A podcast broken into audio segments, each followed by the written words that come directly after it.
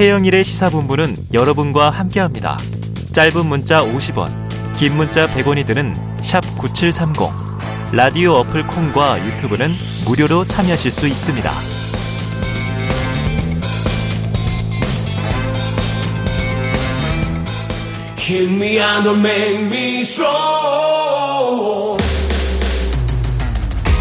네, 깊이 있는 시사 분석과 또 재미를 동시에 잡는 코너. 자, 그래서 굉장히 유능한 패널들을 모시는 그런 코너입니다. 박원석 전 의원 그리고 김준일 뉴스톱 대표 나와 계십니다. 두 분 어서 오십시오. 안녕하십니까. 안녕하세요. 항상 킹스맨 정장의 신사분들 두 분이 딱 나오는 코너예요. 바로 이제 이슈로 들어가 보겠습니다. 자, 어제 결국 정부가 화물연대에 업무 개시 명령을 발동했습니다. 2004년 제정 이후 초유의 일이라고 하죠. 자, 일단은 시멘트 운수 종사자 2,500여 명이 대상인데 어제 국무회의에서 나온 윤석열 대통령의 육성을 직접 듣고 이야기 나눠보겠습니다. 정부는 오늘 우리 민생과 국가 경제에 초래될 더 심각한 위기를 막기 위해 부득이 시멘트 분야의 운송 거부자에 대해 업무 개시 명령을 발동합니다. 경제 위기 앞에 정부와 국민, 노사의 마음이 다를 수 없습니다. 화물연대 여러분, 더 늦기 전에 각자의 위치로 복귀해 주십시오. 제 임기 중에 노사 법치주의를 확고하게 세울 것이며 불법과는 절대 타협하지 않을 것입니다. 그리고 불법행위 책임은 끝까지 엄정하게 물을 것입니다. 네. 자, 윤 대통령 또 마침 전날 공개된 로이터 통신과의 인터뷰에서는 한국의 강성 노조는 정말 심각한 문제다. 이렇게 지적한 바도 있고요. 국무회의에서 밝힌 입장과 유사해 보입니다. 노사 법치주의 원칙을 세워 리스크를 줄이겠다. 자, 박 의원님. 네. 이거 윤 대통령의 노동관으로 볼 수 있겠습니까? 그런 것 같고요. 네. 저런 노동관이 리스크인 것 같아요. 아. 어, 지금 화물연대의 운송 거부가 불법입니까? 네. 어떤 점에서 불법 파업이라고 얘기하는지 먼저 좀 음. 저는 근거를 밝혀주셨으면 좋겠다는 네네. 말씀을 드리고요. 그동안에 그 화물연대에 대해서는 개별 운송 사업자다. 음. 라고 하면서 그 노조성을 인정하지 않았어요. 네네. 근데 갑자기 정부가 불법 파업론을 들고 나와가지고 음. 업무 개시 명령을 내리는데 물론 업무 개시 명령을 내리면서는 어, 저게 이제 노동, 노동조합이 아님을 네네. 인정해서 운송 거부라는 표현을 예, 예 썼습니다만 예, 예. 그럼에도 불구하고 여전히 대외적으로는 저건 불법 행동이다. 어. 이제 이런 인식을 드러내고 있는데 어떤 점이 불법인지 좀 명확히 좀 밝혀야 된다라는 네. 생각이 들고요. 그리고 노정 관계도 노사 관계도 어쨌든 기본은 대화와 소통입니다. 음. 어쨌든 노동조합이 우리 헌법과 법률이 보장하는 그런 노동 기본권을 행사하는데 어, 그걸 갖다가 이제 관성적으로 이 불법이다. 노조의 집단 행동이 문제다. 근데 이런 인식, 이런 그 식의 노동관을 드러내는 것은 전혀 노사관계, 노정관계에 있어서 음. 발전적이지 않다고 생각하고요. 현 정부에서 여러 가지 이제 노동개혁 과제를 목표를 하고 있어요. 어, 근로시간 단축 문제도, 근로시간 네네. 문제도 그렇고, 어, 그다음에 여러 가지 아무튼 노동관계 개혁을 그러니까 이 노사관계 개혁을 그 노동개혁 과제를 얘기를 하고 있는데 그걸 대화 소통 없이 어떻게 풀어나가겠다는 건지 음. 좀 걱정스럽고요. 업무 개시 명령만 하더라도 법에 있는 제도긴 합니다만 아, 지금 이게 이제 2004년 제정 이후에 무려 이제 18년간 한 번도 발동되지 않았던 데는 이유가 있습니다. 예. 그러니까 이 자체에 이제 위헌성 아, 논란도 네. 있고 네. 또 그걸 그렇게 쉽게 발동했을 때 발생할 수 있는 여러 가지 정치적 부담이 있기 때문에 이제 그동안의 정부들에서도 제도적 자제를 해왔던 건데 어 이게 화물연대의 운송 거부가 시작되기 전부터 음. 어, 내지는 시작 직후부터 이 업무 개시 명령을 언급하고 또 실제로 그걸 발동하고 네. 대통령이 직접 국무회의를 사실 권한은 국토부 장관에 있습니다. 국무회의의 심의, 예. 국무회의 심의를 거쳐야 되더라도 대통령이 직접 국무회의를 주재하면서까지 강경론으로 나오는 게 과연 지금 문제 해결에 도움이 될지 염려스럽습니다. 그래요. 염려스럽다. 자, 이 문제를 대하는 태도에서 말씀하신 대로 흔히 이런 게 이제 노사정, 뭐 대타협, 음. 사회적 합의 이런 게 강조되다 보니까 대화와 타협의 방점이 있었는데 이 대통령 발언 들어보면 이제 법과 원칙이 지금 앞서 있는 것 같아요. 음. 김 대표님 어떻게 보셨어요? 일단 뭐 새롭지 않고요. 놀랍지 않습니다. 아, 그래요? 예, 입에 항상 법과 원칙을 맨날 말씀하셨잖아요. 또 법조인 출신이시고. 예, 법조인 출신이고 모든 법조인이 다 법과 원칙을 그 정도로 강조하지는 않아요. 네. 예, 예. 예, 딱 두 가지를 강조를 했죠. 자유와 자유를 항상 강조하고 아. 법과 원칙을 강조하는 게뭐 네. 일관되다. 그러면 네. 일종의 이제 어 매드맨 전략, 미치광이 전략 이러면은 어. 사람들이 와 이런 것도 해? 라고 하면서 약간 놀라기도 하는데 네네. 그냥 윤석열 대통령은 하던 대로 하고 어. 예상됐던 결과고 업무 개시 명령도 그냥 할 거라고 저도 예상을 했고 근데 그대로 했어요. 그래서 전혀 네. 놀랍지 않고요. 음. 제가 주목했던 게 하나가 있습니다. 네네.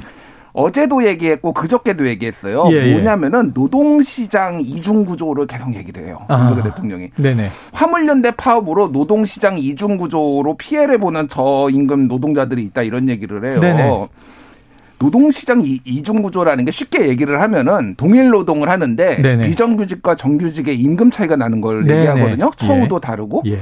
화물연대는 뭐, 뭐 이게 무슨 정규직 노조도 아니고 음, 비정규직도 아니고. 예. 네, 그러니까 이거는 노동시장 이중 구조하고는 아무 상관이 네, 없어요. 특수고용 뭐 노동자거나 네. 자영업자거나. 예. 네, 그러니까 그냥 쉽게 얘기하면은 이게 뭐 머리에 꽂혔어요. 아. 노동시장 이중 구조를 입에 달고 사는데 윤석열 대통령이 네네네. 이거는 민주노총 때문이야. 그 민주노총을 때려잡겠다. 아. 이런 게 등식에 이제 있는 거근데 화물연대가 민주노총 소속, 소속이잖아요. 그러니까 노동시장 이중 구조를 혁파하겠다. 어. 이거는 아무런 상관이 없는. 그러니까 현안조차 파악을 못했거나 이게 예. 왜 지금 파업을 하고 있는지 네네. 아니면 본인이 하고 싶은 얘기만 하는 거예요. 그러니까 노동시장 어. 이중 구조 얘기를 예, 계속 예, 예. 실제 지금 정부 여당 분들 만나면은 이 노동과 관련해서 다 노동시장 이중 구조 얘기만 해요 요즘. 어허. 네, 이거를 바꿔야 된다. 네. 그러니까 그게 이제 로이타하고 이제 그거잖아요. 네네네. 인터뷰에서 나오잖아요. 한마디로 얘기하면은 이런 그게 근데 비정규직을 정규직으로 만드는 방법이 있고 그렇죠, 그렇죠. 그리고 정규직을 모두 비정규직으로 만드는 그렇죠, 방법이 있어요. 그렇죠. 네. 어디에 방점이 찍혀 있을까요? 예. 지금 뭐 기업 기업하기 좋은 나라로 만들겠다고 음, 하시잖아요. 노동 유연화. 네, 노동 유연화. 그러면 다 정규직을 비정규직으로 만들겠다라는 거에 뭐 모두는 아니더라도 근데 거기에 따라 붙는 게 이제 해고가 쉬운 뭐 해고가 뭐 쉬운. 그거에 지금 방점이 찍혀 있는 있는 거예요. 네. 그래서 그냥 예, 그런 나라가 될 것 같아요. 대한민국은. 예, 예. 네, 저 대통령은 초지일관하다 전혀 놀랍지 않다. 그런데 이제 이 노동 이 구조의 이중 성 이런 거 문제 이 잘못 짚은 것이다 이런 얘기해 주셨어요. 자, 국토부 장관도 있습니다. 국무총리도 있고. 그런데 대통령이 직접 업무 개시 명령을 발동했다. 그럼 이 박 의원님 이렇게 보기에 전혀 물러설 여지는 없어 보이잖아요. 그렇죠. 뭐 그런 거를 드러낸 측면일 수도 네. 있고 네. 오늘 오후 2시부터 이제 2차 협상이 예정이 돼 있는데 네네. 아마 2차 협상에서 진전된 얘기가 나올까 싶어요. 네. 정부가 저렇게 강경하게 나오면 음. 또 화물연대 입장에서는 일방적으로 당할 수만은 음, 없기 때문에 어제 뭐 즉각적인 거부 방침을 밝히고 그 명령의 부당성에 대해서 법적으로 좀 다퉈보겠다. 그래서 음. 가처분 신청도 내고 소송도 네. 하겠다라는 입장을 밝혔고 이게 가처분 신청이나 소송을 내게 되면 이제 화물 운수 사업법 상에 업무 개시 명령의 요건이 어, 있습니다. 그러니까 정당한 사유 없이 운송을 거부했을 때 어. 국가 경제에 심각한 위기를 초래하거나 초래할 가능성이 있을 음. 때 이걸 하는 거거든요. 네. 정당한 사유가 있는지 없는지 어. 국가 경제에 심각한 영향을 미치는지 그럴 가능성이 있는지를 정부가 입증을 해야 됩니다. 어. 때문에 이런 그 이 용어들의 자의성 때문에 이게 위헌 논란이 있었어요. 음. 어, 이게 사실상 우리 헌법이나 또 ILO 조약에서 금지하고 있는 이제 강제 노동을 음. 어, 법으로 강제하는 이제 그런 어떤 수단이 될 수 있는 거 아니냐. 음. 어, 때문에 노동계에서는 줄곧 아, 이 업무 개시 명령 제도의 폐지를 요구해 왔던 사안이기도 하고 이번에도 이게 이제 법적 시비의 대상이 될 수 있거든요. 네. 그래서 저는 지금 뭐 이미 강경론으로 이렇게 그 취달은 그리고 노정 어, 양 당사자다 강경한 입장이긴 합니다만 어찌 됐건 간에 대화를 해야 된다. 그리고 이게 음. 전사가 있잖아요. 네네. 2월달에 화물연대 총파업 했을 때 진통 네. 그때 합의를 했는데 네. 그때 합의 문구를 보면 이게 일몰제를 그러니까 저이 이 안전운임제를 지속하고 네. 안전운임제를 지속하고 그다음에 적용 확대를 논의한다고 했는데 예. 논의가 한 번도 안 이루어졌습니다. 어. 딱한 번 국회 민생경제특위에 네. 국토교통부에서 보고한 것 이외에는 없어요. 음. 국토교통부에서는 그간에 뭐 용역도 해보니까 별로 이게 실효성이 없더라. 음. 임금은 올라갔는데 운임은 올라갔는데 안전과는 별 관계가 없더라. 네. 이런 식의 주장을 하는데 그조차도 사실은 이 당사자들과 소통하면서 예. 추진을 해야 되는데 아무런 논의가 없었다는 점에서 사실은 이 당사자들은 이 합의 위반 아니냐 음. 이렇게 음. 주장할 개연성이 충분히 있다고 네. 보거든요. 네. 그래서 지금이라도 저는 결국에는 대화를 통해서 문제를 해결해야지 예. 이걸 힘으로 해결하려 들면 음. 어, 사실은 노정 관계는 파탄 난다. 파탄 난다. 말씀드리고 싶습니다. 그래요. 자, 근본적으로는 이제 말씀하신 것과 일맥상통한데 노동자로 인정하지 않고 개인 사업자로 보던 이 화물 기사들에게 업무 복귀를 명령한다. 지금 여러 가지 뭐 절차적인 문제들이 있습니다만 김 대표님 보시기에 이게 성립 가능합니까? 법적으로? 성립 가능한 게 뭐 판례로 있기는 합니다. 네네. 예를 들면은 이게 국토교통부에서는 예. 처음이지만은 과거에 복지부에서 어. 두 차례 이제 의사들 의사들의 대상으로 아, 기억나는 게 있어요. 예, 명령이 있었어요. 그래서 그게 2000년 의약분업 파업 때 한 번, 음. 그리고 2020년 딱 20년 차이네요. 그때 코로나. 공공의대, 공공의대 네. 설립과 관련해서 의사들이 정은 레지던트들이 파업했을 파업했죠. 때. 네. 그때 이제 그러니까 2000년 사례를 보면은 음. 업무 개시 명령이 발동이 됐고 음. 복지부 음. 쪽에서 네. 그런데 그거에 복귀를 안 한 사람들이 재판에 넘겨졌고 예. 근데 이, 분들이 유죄를 받았어요 그러니까 어. 근데 문제는 이제 그 중에서 일부 이제 그 파기환송이 됐어요 무죄 취지 파기환송 네네네네. 일부 무죄가 된 부분이 있는데 못 받았다나 어. 이게 어. 등기로 왔는데 나 못 받았다라고 어. 하는 게 판례로 남아 있어요 그래 가지고 2020년에 의사들이 파업할 때 전부 다 휴대폰 핸드폰을 끕니다. 의사들이 예, 예 파업하는 예, 사람들이 이거 집에 안 들어가요. 네. 그러면 이제 전달의 방법이 예. 없는 거예요. 이런 전통들이 이미 있고 네. 이런 노하우가 있기 때문에 이미 화물연대 이 조합원들도 다 네. 전화기 끄거나 가족이 받 가족이 받으면 안 되거든요. 아. 가족이 받으면 인정이 되거든요. 그러니까 아. 가족들한테 절대 모르는 사람이 오면은 받지 마라. 이제 뭐 이런 거부 뭐 이런 것들이 이제 지침이 내려갔겠죠. 네. 뭐 이런 상황이에요. 그래서 뭐 법적 논란이 있기는 하지만은 업무 개신 명령의 타당성은 어느 정도 인정이 됐는데 아까 얘기했듯이 이게 국가 경제에 정말 치명적으로 지금 네, 네. 이게 어, 주, 지금 영향을 미치는 거냐 정당한 사유가 없이 지금 이렇게 어. 운송 거부를 하는 것이냐에 대해서는 네. 정부가 지금 가처분 신청을 지금 낸다고 하거든요. 네. 그러면은 이제 그러니까 화물연대가 가처분 신청을 네네. 내면은 정부가 입증을 해야 돼요. 어. 얘들이 이렇게 파업을 해가지고 정당한 이유도 없고요. 어. 얘들은 국가 경제에 너무 큰 피해를 끼쳤어요. 그럼 네. 법원이 받아들여질지를 이제 봐야 되는 거예요. 아 여기 지금 아까 박 의원님 말씀해 주시면 6월에 너무 똑같은 사태를 이미 봤고 있고 데자뷰 같은 일이 연말에 또 한 번 벌어지는 거다 보니까 그때 정말 정부 측에서 성의 있게 그 문제를 해결하기 위해서 뭐 설사 타결이 안 됐다 하더라도 이 대화와 타협에 이제 응했는가 하는 부분들은 논란이 될 것 같습니다. 자, 오늘 뭐 오후 2시에 정부와 화물연대 2차 협상을 하기로 돼 있으니까 아까 좀 부정적으로 보셨습니다만 예, 지켜봐야 될 것 같고요. 다음 이슈로 넘어가 보겠습니다. 자, 이상민 행안부 장관 해임 건의안을 추진하던 더불어민주당이 어제 좀 숨을 골랐다고 할까요? 뭐 주춤했다고 할까요? 자, 적절한 시점과 방식을 정해, 정하겠다. 좀 이 추진하던, 급추진하던 입장을 살짝 멈춘 건데요. 오늘 다시 최종적인 입장을 정하겠다. 그러면은 당 다르시지만 박 의원님, 네. 의원총회에서 무슨 일이 있었던 겁니까? 아마 뭐 이제 실효성 문제 같은 거를 좀 따져보지 않았을까 싶어요. 네. 그러니까 지난번에 박진 장관 해임 건의안도 한번 네, 통과시켰는데 뭐, 예. 뭐 즉각 거부권을 행사했잖아요. 예, 예. 그러니까 이번에도 그럴 가능성이 높은데 음. 해임 건의안을 뭐 주는 게 맞느냐, 이렇게 내는 게 맞느냐. 오히려 어, 국정조사 보이코트의 명분만 쌓아주는 거 아니냐.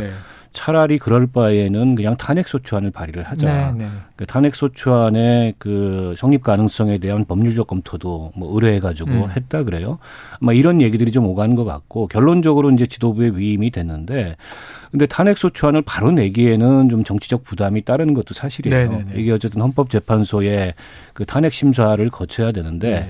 어, 누가 봐도 명백하게 음. 이게 헌법과 법률을 위반했는지에 대해서는 논란이 있을 수 있거든요. 네네.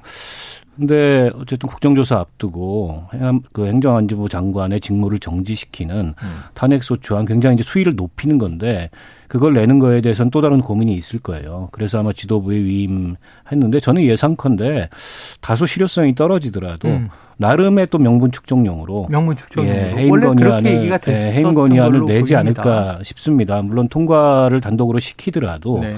대통령이 뭐 즉각 거부권을 행사하고 그러면 이제 예정돼 있는 국정조사는 거의 이제 파행 수준으로 예. 가게 될 텐데 물론 여야 모두 정치적 부담이 있습니다. 네.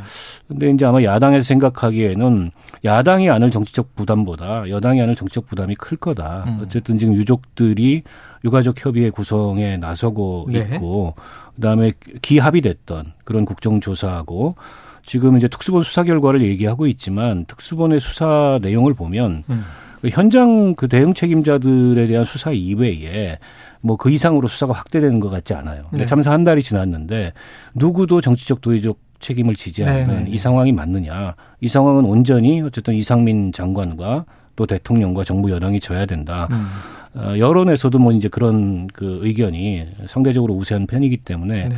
아마 야당에서는 예정했던 수순대로 가지 않을까 싶습니다. 그래요. 그래서 이 자리에 나오시는 여권 인사들도 이상민 장관은 좀뭐 이재호 고문이라든가 뭐 장성철 소장 그런 얘기들을 많이 하셨는데 자 어제 동아일보 보도입니다. 음. 윤석열 대통령이 여당 내에서 이 장관 경질론이 나오니 무슨 민주당 같은 소리를 하고 있나 음. 이런 반응을 보였다는 보도가 있었어요.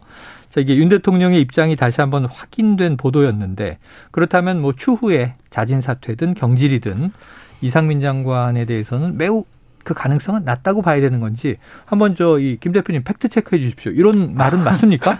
fact check를 제가 할 수 있는 영역은 아니고요. 근데 이것도 역시 놀라지 않았습니다. 아 그래요? 예, 예. 대통령이 아, 놀라질 않으시네요. 요새. 민주당 같은 소리 하고 있네 네. 이런 얘기를 했다라고 이게 음. 그럼 뭐 대통령이 직접 뭐 어. 동아일보에 준 건 아니 되고 네네. 대통령실 관계자들이 전언이겠죠. 이제 음. 그런 얘기를 했다라고 전했을 거 아니에요. 네. 한마디로 얘기를 하면은 국정조사 받지 마라. 뭐 어. 야당하고 타협하지 마라. 네. 뭐 해임 거냐 할 테면 해봐라. 음. 뭐, 뭐 이런 거를 이제 기류를 이게 야당 들으라고 하는 게 아니라 네. 여당 들으라고 이거를 어. 보도가 나갔다고 보시면 될 것 같아요. 예, 예. 네, 여당 그러니까 내에 준 시그널이다. 시그널이다. 메시지다. 이렇게 보고 참 뭐 일관되세요. 보면은 음. 국회 이 XX들 날리면 어, 뭐 바이든이 뭐뭐 네, 뭐 네. 어쩌하나 뭐 이런 거부터 해가지고 참 입이 걸다. 예, 그런 생각이 드네요. 그러니까 예. 저는 여당 일각에서도 그렇고 또 이 평론을 하시는 분들도 그렇고 여전히 적절한 시점에 즉 국정조사가 끝나고 나서 네. 이상민 장관을 경질하는 수순으로 가지 않겠나 음. 이런 기대나 이런 예측을 하고 있는 것 같은데 네네.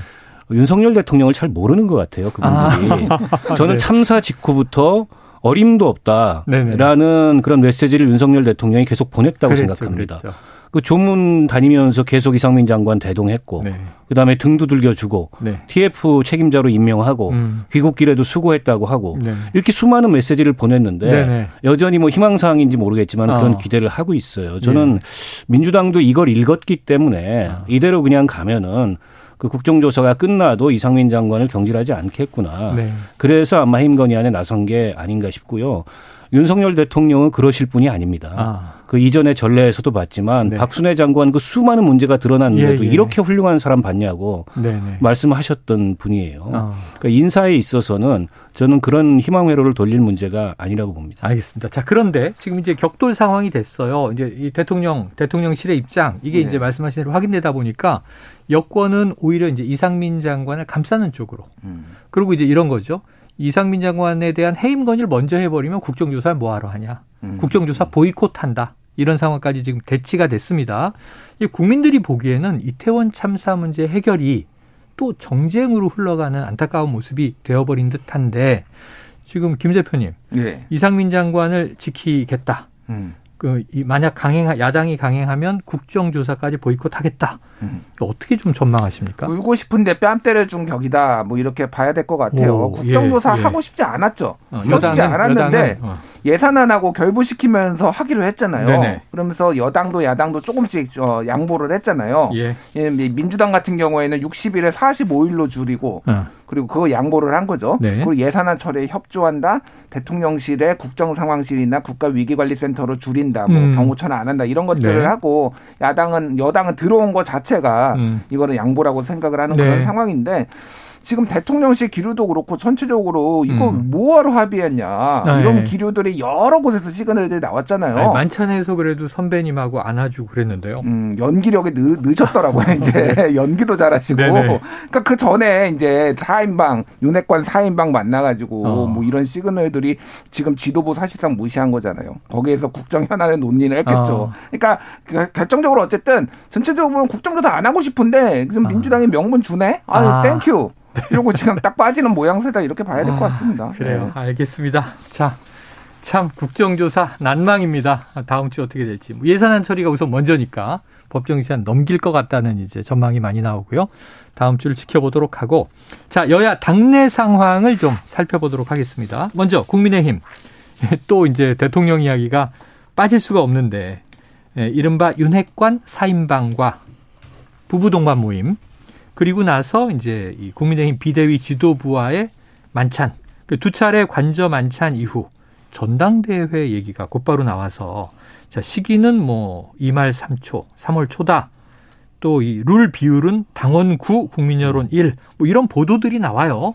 이게 이제 사실인지 여부도 이제 중요하겠지만 전반적인 이런 흐름 박 의원님은 정치인이시니까 어떻게 좀 읽고 계십니까? 음, 그동안에 이제 전당대회 시기에 대해서 네. 여러 가지 설왕설래들이 있었는데 뭐 조기냐 뭐, 뭐 4, 5월 정도 할 거다. 네, 네, 네, 그보다는 좀 일찍 하지 않겠냐. 음.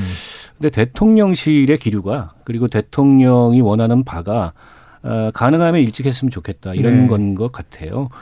그리고 그 두 차례 앞서 말씀하셨던 회동, 그 윤핵관 4인방과의 회동, 또 당 지도부의 회동이 끝난 이후에 정진석 비대위원장이나 주호영 원내대표 발로 네. 어, 전당대회 시기에 관한 얘기들이 언급이 되고 음. 대체적으로 3월 초중순으로 모이는 것 같아요. 그 네. 얘기는 윤석열 대통령이 지금 당이 문제다 이런 인식을 갖고 있는 것 아. 같아요. 그러니까 당이 국정 운영 뒷받침도 제대로 못하고 아. 그동안에 이제 이준석 대표 그 문제로 내용을 겪으면서 시끄러웠죠? 리더십도 제대로 안 서 있고 음. 어찌됐든 간에 뒷받침을 잘 못한다. 아, 그러니까 빨리 어쨌든 당을 정상화 시켜야 된다 이런 음. 인식을 하고 있는 것 같고 그런 대통령 인식에 맞춰서 저는 이후에 그 정치 일정들이 가고 있는 게 아닌가 싶어요. 이제 관건은 그러면 전당대회에 대통령이 어느 정도 영향을 미칠 거냐 음. 이 문제일 것 같아요. 특히 네. 이제 후보자들 지금 한 10여 분 거론이 예, 되는데 예. 어, 이른바 이제 대통령실이 원하는 후보자 교통 정리에 나설 거냐. 음. 그리고 그 후보자가 누구냐. 네. 그리고 그 후보자가 과연 경쟁력을 보일 거냐. 네. 지금 그동안에 그 전당대회를 이 배경으로 전당대회를 타고 흐르는 윤 대통령의 기류는 두 가지였잖아요. 유승민은 음. 절대 안 된다. 네네. 그리고 대선 주자들도 안 된다. 아. 이 기류였는데 그건 이제 이 네가티브한 기류였고 네. 그러면은 대안이 뭐냐 그쪽에서 내놓을 어. 뭐 그와 관련해서 여러 가지 또 설왕설래들이 있습니다만 네네네. 지켜봐야 되겠죠. 어쨌든 전당대회 구도는 윤 대통령이 낙점하는 음. 그런 이른바 이제 윤심을 얻은 후보가 네. 그리고 그와는 좀 다른 기류의 음. 후보가 그러니까 안철수 의원도 조금은 요즘 거리를 두고 네네네. 네, 좀 네. 다른 스탠스를 취하잖아요. 이제 예. 그런 구도가 되지 않을까 싶어요. 그리고 그래서 이제 윤핵관 내에서도 내부의 반목이 있고 그걸 지난번 만찬 때 좀 교통 정리를 했다. 이런 이제 또 해석도 있었어요. 그럼 이제 저 박 의원님 네. 이왕 얘기하셨으니까 촉으로 누굽니까? 대통령에 대해서 뭐 누구로 보십니까? 모르겠습니다. 아직은. 네. 근데 이제 그냥 예측 가능한 인물 중에 네. 그 윤핵관들이 그 윤 대통령의 의중을 모아서 윤핵관들이 힘을 실는 후보로 갈지 음. 아니면 아예 새로운 파격적인 카드를 제시할지 아, 아, 아. 그건 아마 유승민 의원의 가능성, 네. 그러니까 출마 여부와 가능성에 달려 있지 않을까 싶어요. 아, 그 가능성이 높아지면 예. 웬만한 카드로는 안 된다 이렇게 예, 볼 예, 거고, 예. 그러면 다른 카드를 뽑아줄 수도 있겠죠. 어, 그럼 지금 뭐 이 국무위원 중에서도 차출할 수 있다. 그렇죠. 네, 네 알겠습니다. 혹시 뭐 좀 저 이렇게 눈에 띄는 인물이 있으세요? 눈에 대표님? 띄는 인물이요? 네. 제 눈에는 안 띄는데 다른 네. 분들 눈에 한동훈 장관이 눈에 띄더 라고요. 아, 또 나왔다. 네, 한동훈. 예, 예. 저는 한동훈 장관이 만약에 당 대표를 하게 되면 가능성은 어쨌든 그 투표잖아요. 국민 어, 그렇죠, 그렇죠. 여론조사랑 그러니까 당원들 투표잖아요. 네. 만약에 하게 되면은 아마 빅뱅이 벌어질 겁니다. 빅뱅. 예, 빅뱅이 벌어질 거예요. 그러니까, 검사 출 검사당으로 재편되는 과정이 음. 정계 개 여권바의 정계 개편 이게 이제 가능해진다라는 건데 그리고 많은 이제 중진들이 공천을 못 받는 일들이 네. 아니 요 예. 얘기가 예. 한참 나왔다가 많은 정치인분들이 총선 출마는 아주 뭐 환영한다, 좋다. 총선 나오면 배지 단다. 그리고 정치인의 길로 입문하지 않겠나. 뭐 차기 대권까지 보고요. 전당대회는 좀 무리수다 그랬는데 음. 가능성 있다고 보시나요? 저는 가능성이 높지는 않은데요. 네. 왜이 얘기가 계속 나오냐면은 음. 그만큼 윤핵관들 중에서 마음에 드는 사람이 없는 거예요. 아, 낙점할 사람이 없다. 네네네. 이렇게 봐야 돼요. 뭐 권성동 의원이 다시 나오는 거를 뭐 말렸다라는 그 사인방 예, 활동 예, 때 예. 그런 얘기도 있잖아요. 네네. 지금 누구를 할 것이 뭐 나경원을 할 것이야. 아. 뭐 그러면은 뭐 안철수를 할 것이야. 이게 네네. 지금 갈팡질팡하니까 차라리 한동훈 뭐 이런 얘기까지 네. 지금 나오는 건데 네. 당에서 아마 거부감이 상당할 거예요. 그건. 그러니까 저는 여전히 그 한동훈 법무부 장관은 차기 총선의 그 특히 이제 수도권 음. 어, 승부수로서 네. 그 총선의 얼굴로 뭐 선대본부장이나 선대위원장이나 그 가능성이 높다고 봐요. 네. 그당 대표는 시기적으로 좀 이르고 아. 정치 경험상으로도 좀 부족하고 예. 또 여러 가지 부작용이 있을 수 있기 때문에 네, 네. 그건 후순위 카드인데 근데 만약 진짜 마땅한 대안이 없다. 네네. 유승민 의원의 기세를 꺾을 대안이 없다. 이러면은 네. 일찍 뽑아둘 수도 있죠. 그래요. 그러면 그걸 뽑아두는 순간 어, 그건 이제 기존의 국민의힘이 아닌 새로운 네. 정당으로 가는 겁니다. 음. 새로운 정당으로 간다. 그렇게 된다면 가정법입니다. 한동훈 장관 연일 좀 논란의 이야기를 쏟아내는데 야당은 부글부글하지만 여당은 말 잘했다 뭐 이런 분위기여서 앞으로 지켜볼 사안입니다. 자 민주당 얘기도 짧게라도 짚어보겠습니다. 지금 이재명 대표에 대한 검찰의 강제 수사 조만간 이루어질 것 같다 이런 뭐 시그널들이 지금 많아요. 이런 기류에 따라서 당내에서도 자 이 대표가 결단 내려야 한다 이런 분위기가 있는데 김 대표님 보시기엔 어떤 분위기예요? 근데 그 결단이 음. 당대표 사퇴냐. 지금 사퇴를 얘기하신 분은 서른 의원 정도 네. 그리고 예전에 이제 김혜영 전 의원 아, 예. 뭐요 정도인 것 같아요. 네네. 그리고 나머지는 뭐 이제 좀 그냥 애매모호한 단어로 결단, 뭐 용단, 뭐 그리고 음. 입장 표명 뭐 요런 정도가 나오는 것 같습니다. 네. 그래서 내심 이거를 조금 당과 이 이재명 대표를 분리를 해서 리스크를 줄여보자라는 생각들은 많은 음. 분들이 가지고 계신데 지금 아직 형이 확정되거나 아직 혐의가 완전히 뚜렷하지 않은 상황에서 이거를 얘기하는 게 조금 리스크가 있다라고 보시는 것 같아요. 음. 근데 조금 더 검찰이 기소를 하고 뭐 이런 과정이 좀 더 진행이 되면은 음. 그때 좀 더 분출할 가능성은 상당히 높다. 지금 전체적으로 친문들이 다시 결집하고 있다. 좀 비명들이 음. 결집하고 있다. 이렇게 봐야 될 것 같습니다. 네, 결집하고 있다. 그래서 관련해서 이거 거의 마지막 질문이 될 수도 있는데 어제 눈길을 끌었던 게 하나 있는 게 네. 박용진 의원과 유시민 전 노무현 재단 이사장이 설전을 네. 펼쳤어요. 네. 이 오늘 또 박지원 전 비대위원장도 SNS에 이 일종의 참전을 했어요. 그러니까 아까 말씀하신 내부가 조금 격동에 휘말리나 뭐 이런 분위기인데 어떻게 보십니까? 글쎄요, 뭐 내부라고 볼 수는 없잖아요. 유시민 장관이 뭐 당원도 아, 니고 예, 예, 예, 예, 또 정치를 떠난 분이고 당 안팎에서 평론도 하지 않겠다 했는데 평론은 요즘에 좀 하시는 것 네네네. 같아요. 근데 뭐 저는 평론 차원에서 이런 얘기 할 수는 있죠. 네. 그런데 이른바 조금 박해라는 분들이나 조금 또 박지원 비대위원장이나 그분들이 당의 주류와 결이 다른 얘기를 좀 하는 게 그러니까 민주당 설명을 좀 해드리면 청취자분을 위해서 네. 조금 박해라는 표현을 유시민 전 이사장이 썼는데 이게 이름을 줄인 거잖아요. 조웅천, 네. 금태섭, 금태섭 나간, 박용진, 박용진, 네. 김혜영, 네. 해, 아 네. 예. 이렇게 지칭은 한 거예요. 근데 그게 당을 해롭게 하는 거냐? 음.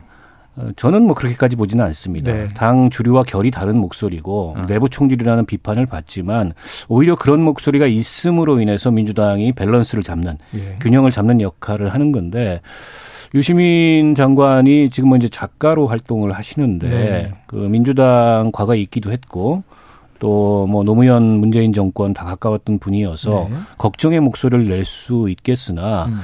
그분들에 대해서 현역 정치인들에 대해서 뭐 내부 총질하는 사람들이다라는 음. 식으로까지 규정하는 건 과하다. 과하다. 본인이 다시 정치 일선에 뛰어드실 게 아니라면. 네. 그리고 어 비평가로서 뭐 그런 지적을 할 수도 있겠으나 그 중량감이나 이 무게감으로 비교해 봤을 때뭐 음. 유시민 장관이 이제 그런 분들을 일일이 지적하면서 내부 총질한다. 이럴 위치에 있지는 않은 것 같아요. 네. 그보다 좀 더 묵직한 얘기를 해야지 제가 보기에는 좀 가볍다 이런 느낌이 들었습니다. 가볍다. 자, 제가 한 예. 단어로 요약을 할게요. 예, 요약해 주세요. 우리 편 비주류는 내부 총질, 상대편 비주류는 소심파. 이렇게 아, 생각을 해요. 네네네네. 이준석 대표 윤석열 네. 대통령이 찍어낼 때 네네네. 아무리 어 비주류라고 해도 저런 식으로 하면 되냐라고 내 여권 내 야권 내 하셨던 분들이 그랬죠, 갑자기 그랬죠. 내부에서 다른 목소리 내면은 네네네네. 내부 총질이라고 하면은 유시민 사장이 이건 내로남불이죠. 네. 아, 이게 박지원 전 공동 비대위원장 있을 때 네. 그런 현상이 있었죠. 말씀하신 다른 당에서 대통령에 맞서면 소심파, 네. 우리 당의 지도부의 반기를 들면 내부 총질. 자, 이런 좀 예, 시각이 많이 좀 중화되고 균형 잡았으면 좋겠습니다. 자, 오늘 일석이조 네, 뜨겁고 치열했네요. 아주 고견들을 많이 쏟아내 주셨습니다. 박원석 전 의원, 김준일 대표 두 분 말씀 고맙습니다. 고맙습니다.